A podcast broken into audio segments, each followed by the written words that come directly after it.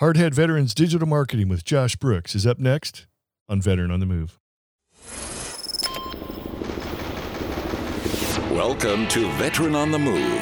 If you're a veteran in transition, an entrepreneur wannabe, or someone still stuck in that JOB trying to escape, this podcast is dedicated to your success. And now, your host, Joe Crane. Start off 2024 with a new Navy Federal credit card that has an average APR 6% lower than the industry average. Find out more at NavyFederal.org. All right, we're talking with Marine veteran Josh Brooks, Director of Digital Marketing at Hardhead Veterans. Josh, welcome to the show. Got a lot of good things to talk about. Before we do, let's uh, start off like we always do and go back and tell us what you did in the Marine Corps. Oh, yeah, geez. So I joined the Marine Corps back uh, at the end of 2006, I went to boot camp in San Diego in 2007. And from there, you know, I did the whole SOI thing. I was an infantry machine gunner by trade. I was stationed with 2nd Battalion, 3rd Marines uh, out in K Bay, Marine Corps Base, Hawaii. So uh, that was that was good times. Did uh, Iraq and Afghanistan twice with them, and then uh, I re-enlisted on an Op OPFOR contract, thinking maybe the military was going to be it. Um, and I, on the Op Four contract, I got shipped over to 1st Battalion, 2nd Marines, and I did the uh, 24th MEU with them. And then uh, around 2014, as I was getting ready for deployment number five as a sergeant, I was like, you know, I don't want to do this anymore. If, if, if MEUs are, are the future of the Marine Corps, maybe it's not for me. So that's when I, I made the decision to, to get out. You know, I, I had big plans to get out and be a mill contractor at Academi uh, the the artist formerly known as Blackwater. Um, you know, those those didn't really pan out. You know, I went through all the WPS training, got selected, and then um, Academi lost their position at Herat, so left a bunch of us contractors just sitting on the bench for about six months. So, you know, I had a, a brief stint as an electrician for about a year, and that definitely wasn't what I wanted to be doing. Um, you know, I, I had spent a lot of time on all of my deployments reading and through all of that reading, I naturally got pretty good at writing. So after about a year of being an electrician, I applied for a writing gig at this company called Funker 530. And then yeah. through through Funker 530, um, I met the owner of Hardhead Veterans in 2015 when he was just starting the company, and I was 2016. He was just starting the company up.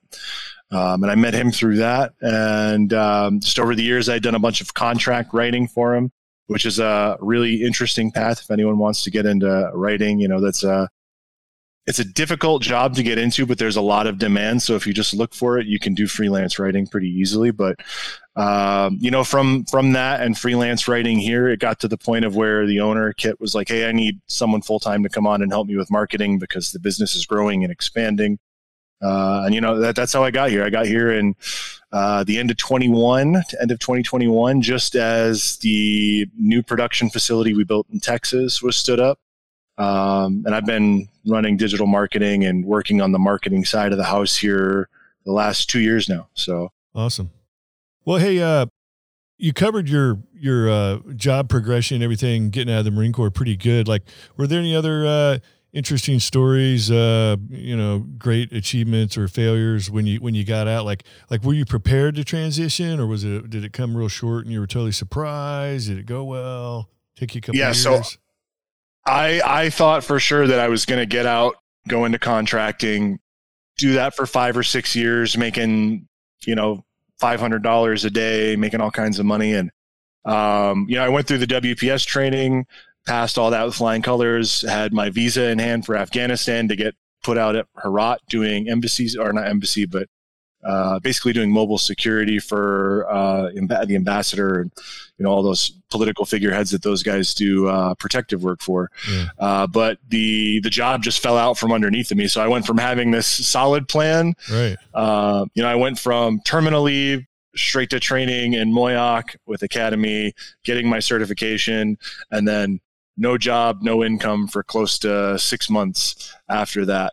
Yeah. Uh, and it got to the point of where it's like, oh, we're gonna, you know, we're gonna get you deployed next month. We're gonna get you deployed next month. Oh, hey, here's this contract in Syria that um, you probably don't want, but we're looking for people for.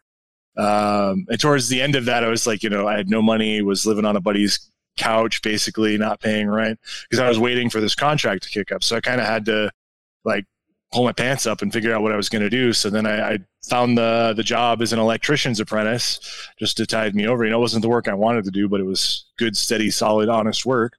But it paid 10 bucks an hour. You know, oh, I'm working for 10 bucks an hour, coming from a sergeant, making 3,200 to 3,500 a month, I think is what we were making at the time, to making, you know, a little over $1,200 a month when I had this contracting gig that was going to pay, you know, I think it was 120 something K a year Jeez. to make it. Okay. Now, now you're going to survive off of $18,000 a year. Figure it out.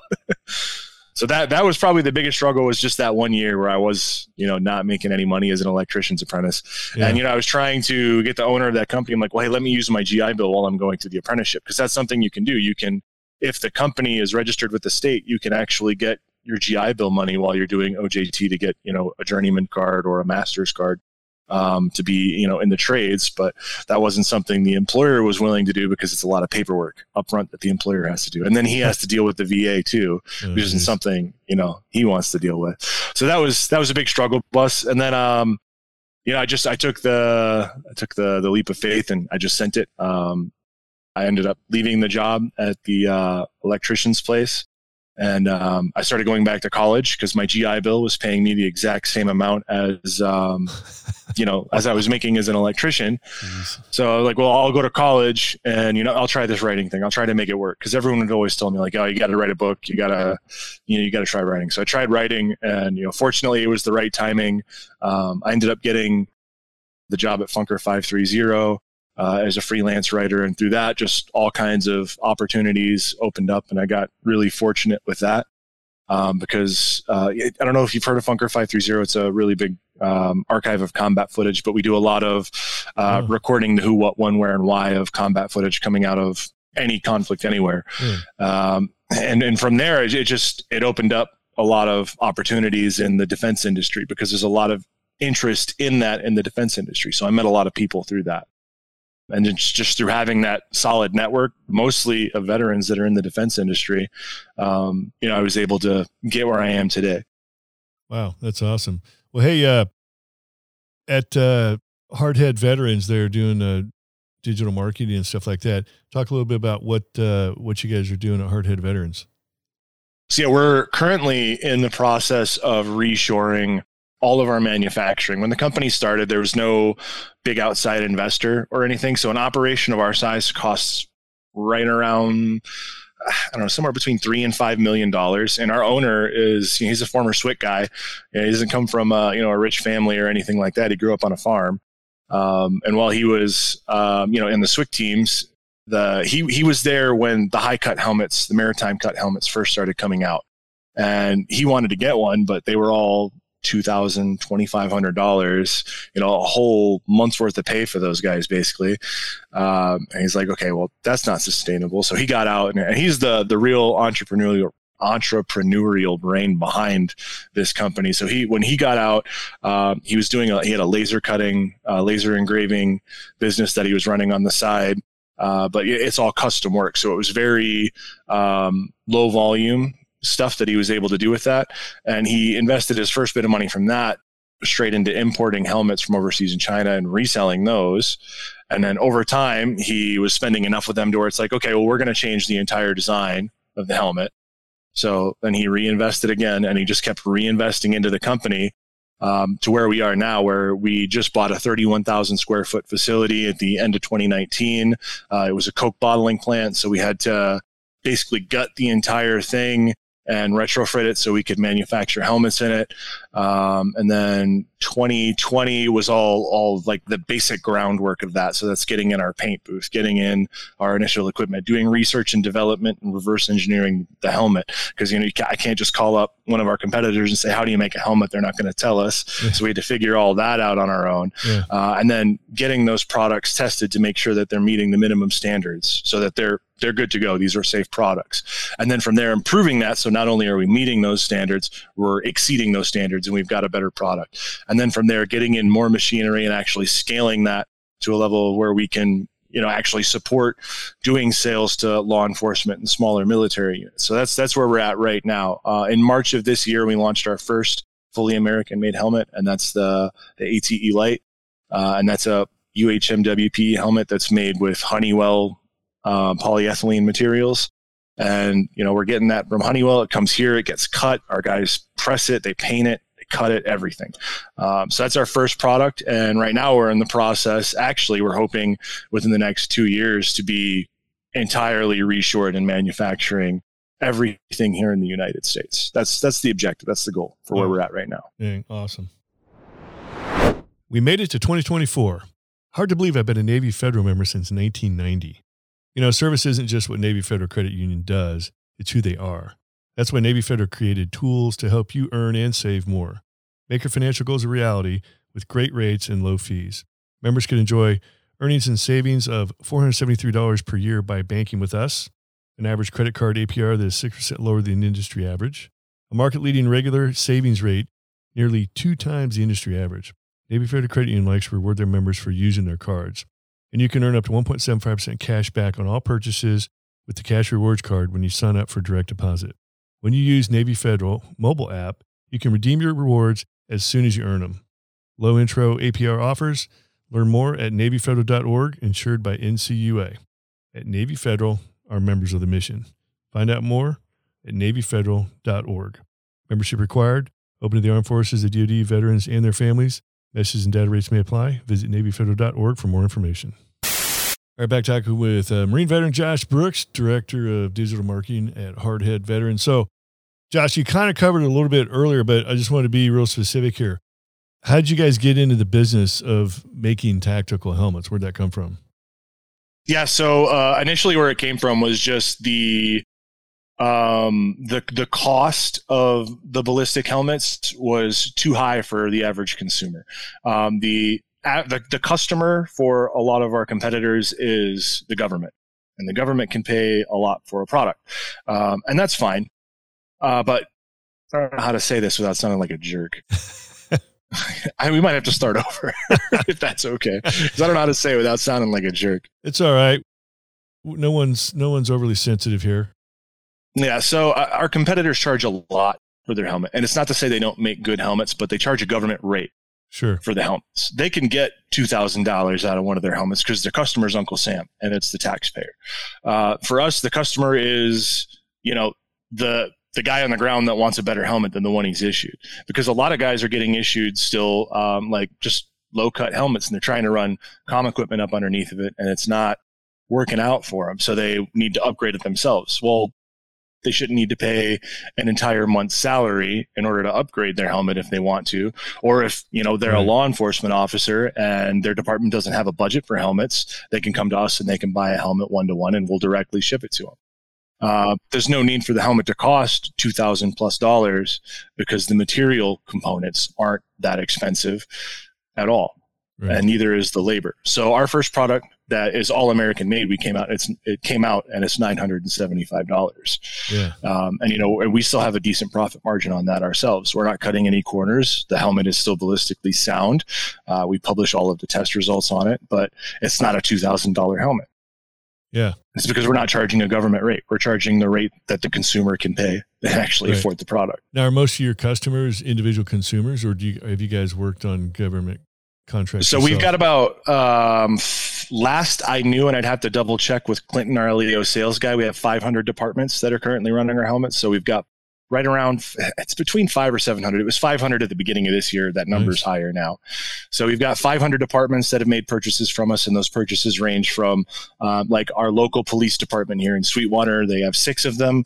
Uh, and then you know we've got like the connecticut swat team which was like 32 helmets. So we've got um, a range of customers but there are departments that have done uh, some some contracts with us. Yeah.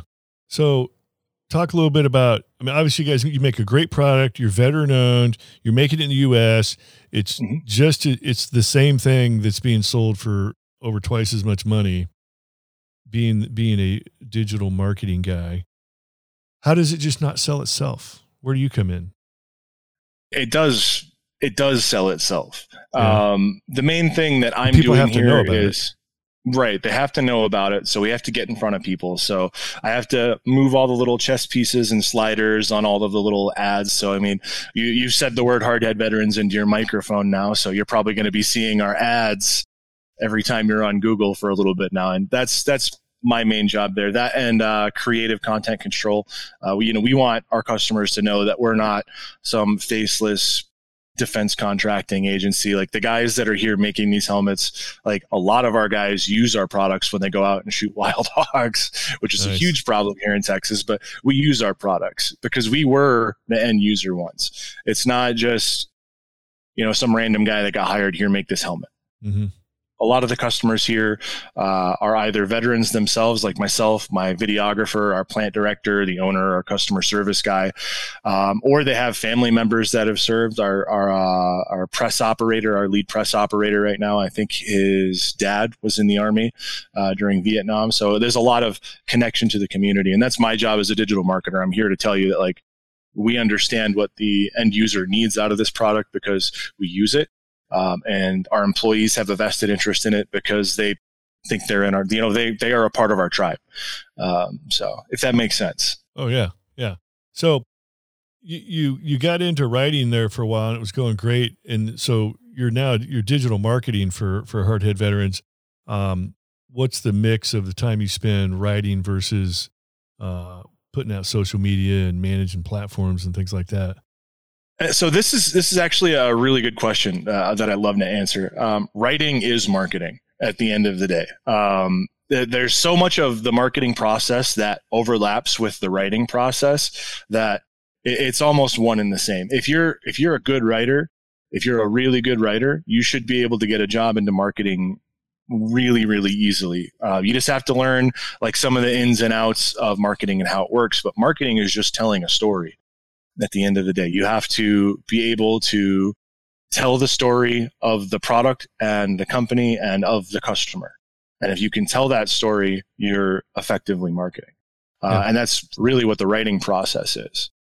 So interesting. Hopefully that answers your question. Yeah. So, um, as a digital marketer, are, are you, are you spending an inordinate amount of time of putting stuff out on platforms and trying to think of the terminology here, like are, are you pumping it into a system that's putting stuff out, or you know, you're spending most of your time actually writing the content? Um, no, I don't really know how I can quantify the split. I'd say it's probably like one third, one third, one third. One third would be um, actually creating the content. One third would be getting the content out across platforms and moving all of the sliders and actually doing the specific marketing work. But if you have the first third done really well, the second third is really easy. And then the other one third is actually getting out where the rubber meets the road and conversing with the actual customer themselves. Yeah. So if you're if you're able to engage with the customer in a meaningful way, um, that really reflects back on the company overall. I'm not some faceless social media guy with a, a pre-set you know, canned list of responses that I copy and paste from a notepad. I actually want to have a conversation with you, uh, you know, as someone who is or potentially will be our customer.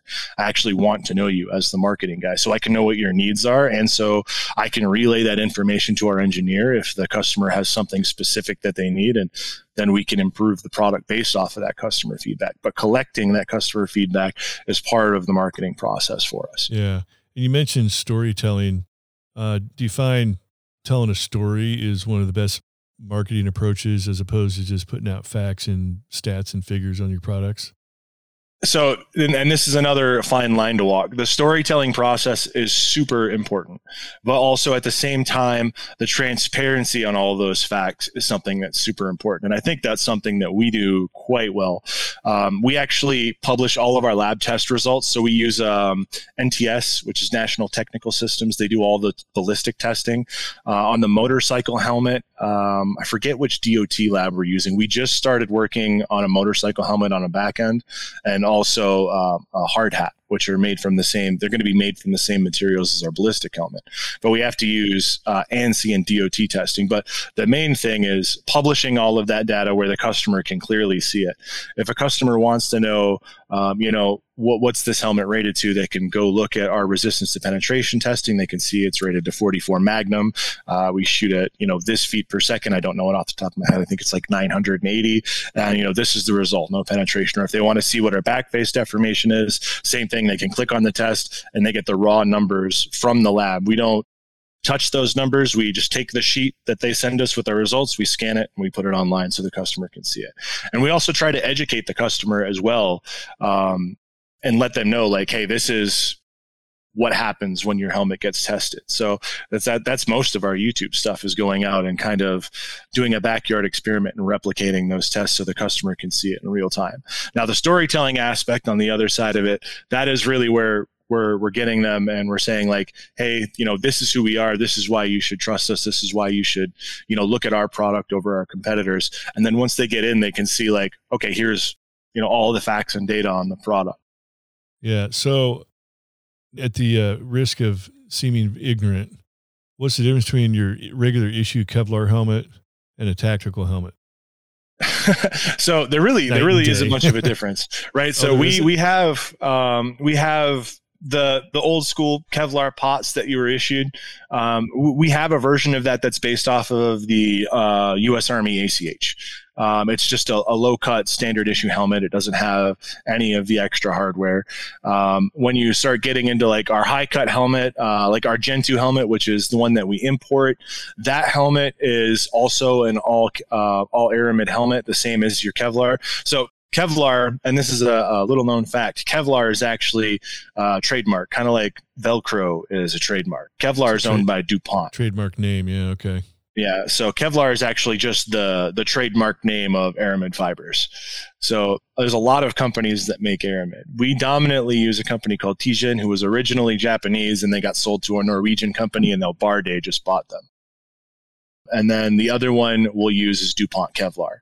So those are the two sources of aramid material that we use in our imported helmet. Now, on our ATE Light, we use something called ultra high weight molecular polyethylene. which sounds way more complex than it needs to be. It's just we call it UHMWPE short for short. Honeywell makes it, and we use that. It's just a lighter weight material with a higher tensile strength. So that's how you start getting like the really lightweight, uh, you know, one pound, one point two pounds, one point six pound helmets uh, compared oh. to you know the Kevlar helmet you might have been issued at the beginning of the GWOT, which was probably you know four to five pounds, and then you strap NVGs and everything else on it. You're wearing seven pounds on your neck all day. Yeah. So there's been a lot of really cool, um, really really cool developments in that space. And then on top of that, um, it's not just the material and makeup of the helmet itself that matters. You start getting really into the nitty gritty of it, um, and the, we found that the helmet padding makes a huge difference in performance. So we've developed a, a 3D printed system called Microlattice, which is just a series of superstructures in the helmet, and they all interconnect with each other, and it increases the performance of the helmet in testing. It's really interesting stuff. But you like oh, yeah. you got to like really nerd out on it and get into it to see that stuff though. Well, I, I remember at the, at the beginning, you know, right after the initial Afghanistan, Iraq stuff, there, whether guys are getting shot in the head or IED explosions, they had their Kevlar and all their PPE on, but they're still getting traumatic brain injuries because the shrapnel, the bullets may not have penetrated, but it was a massive impact to the head. So it's just the the kinetic energy being transferred through the helmet into the skull. It rattles your brain around and it can give you a TBI. That's yeah. one of our objectives with the microlattice. We're actually working on um, a second generation of it already because it's a really new technology. And our objective, our hope is that um, with the new system that we're working on, we'll even further reduce that kinetic energy that gets transferred through the helmet shell into the head. So that's what the pads are really for. Um, oh, yeah. That's why you saw those Grace Aerodyne blocks come out. You probably remember the original system, which was like a headband, and then they went to those uh, gray blocks after that, yeah, which were way better than the headband. Dense memory foam stuff that you placed inside yep. your helmet all over uh, made them a whole lot more comfortable too. yep. than the straps that was our goal with the micro lattice pads is because it's uh they're hollow structures so more airflow gets through. So it's like not only is it really comfortable better than memory foam it has better airflow so it's like wearing an air conditioner in your helmet. Wow. uh, but we put it in there and then we sent it to get tested and it's like um yeah this performed really good. Awesome. Yeah. So. That's great. What kind of numbers can you share with us? Like uh, you mentioned uh, 500 different um i guess customers if you will of, of various various sizes. So that's a lot, you know, for something like that. That many different customers. What's your growth expectations and whatever uh, numbers you want to share with us? So we have somewhere ballpark between 500 and 700 um, departments. Now, those are department customers where the city, the municipality, the sheriff, whoever Okay. made the decision to make the purchase. We have around 90,000 direct to consumer sales um, with the actual ballistic helmets, and a lot of those are repeat customers. Um, and so those are guys coming in, they'll buy maybe a bump helmet, try us out. The bump helmet's like a $200 product. It's good for like you know whitewater rafting that kind of stuff uh, and then they'll come back and they'll buy a ballistic helmet from us or they'll come back and they'll buy um, you know other accessories that we have. Uh, so we've got right around 90000 customers uh, total i believe. Uh, i can't share any of our gross numbers because i'm sure some people are going to watch this that are Sure. competing with us and we're not publicly traded so we get that benefit on that. But um, you know we're, we're hoping within the next two years to fully expand and reshore all of our operations um, and basically every dime the company makes is being reinvested back into this manufacturing facility um, and our employees right now that that's where we're at and you know we're doing pretty well there uh, without Awesome. getting into any specific numbers All right. And how do we uh, how do we find more find out more or get in touch with Hardhead veterans? Um, so we're hard underscore head underscore veterans on pretty much every social media platform. That's Facebook uh, and Instagram. I think is Hardhead Vets. Twitter's Hardhead Vets.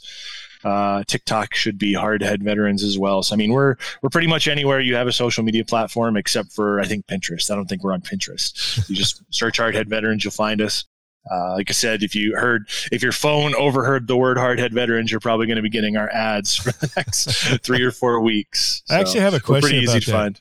Are Yeah. are because we were do- we were a couple weekends ago. We were with hanging out with some folks, and we're like, let's do a test. Everybody get out their phone, and we started saying lighthouse, lighthouse, lighthouse. I want to buy a lighthouse. I want to buy a picture of a light. Just you know, scroll through. Are your phones actually listening to what you're saying? Because so many I times we're talking about something, and all of a sudden it starts showing up on your Facebook feed or somewhere else. It's like, really? I can't confirm it, but I have a suspicion that it's there. It's not like an option we get on my end to like, hey, snipe people's voice Right. like from their phone. Uh, but I have a suspicion that that's the case. It has a lot to do. Um, our ads will come based on uh, like actual search. So if you if you're searching for ballistic helmets, Yeah, there's a very good sense. chance you'll find us. But there's been times we're you- sitting there and we nobody searched for anything, and all of a sudden it's showing up, and it's like we were just talking about that guy. Why is he showing up here? Yeah, something's going on. Anyways, the next morning, my wife actually had a, a lighthouse on her on her feed for some reason. Interesting. You know, so it's interesting. That is that is really interesting. I wonder if I'm going to start seeing lighthouse ads myself. I mean, the only ads I really see are from our company anymore because I spend so much time like on the back end in Shopify or being on the front of it, making sure everything's good, or just you know engaging with our content on social media. So it- it's just like I I see almost all of our ads constantly. Yeah. All right. Well, hey, um, I'll give you the last word. You know, talking to somebody getting out of the military, looking to get in entrepreneurship or or start their own business or you know join in a startup, um, what kind of advice comes to mind to you? Um, you know, be open to everything that comes in front of you. Uh, don't be afraid to fail at all. Like I was petrified when I made the jump from being, you know, a consistent nine to five electrician job to like, hey, I'm going to start freelance writing uh, while I'm in college. That was uh, a big jump, but it ended up working out well for me. Uh, and the other thing is to just always be networking with people because you never know who you're going to meet. Um, and a lot of those connections can be really, really valuable later in life. So. Awesome. Well, great. Well, thanks, Josh, for sharing your uh, entrepreneurial success story and uh, and, and your everything else too. And uh, look forward to you guys' future success. All right. We can't wait to be back on here in a couple of years to say we're Yeah, we're no- done reshoring No everything. kidding. We'll get you back on and and see where you guys are at. yeah, that'll it'll be no Siri. That'll be a fun one to talk about because reshoring. Let me tell you, it's a whole nother beast. I don't want to eat up too much time, but uh, that that's a whole whole monster that'll be worth exploring at some point I totally relate. You know, we've used to be Amazon sellers. I've had products manufactured in China, and it was almost impossible to get something made in the U.S. No, no manufacturers don't even want to talk to you. But you go to China, and boom, it's it, you got it in a couple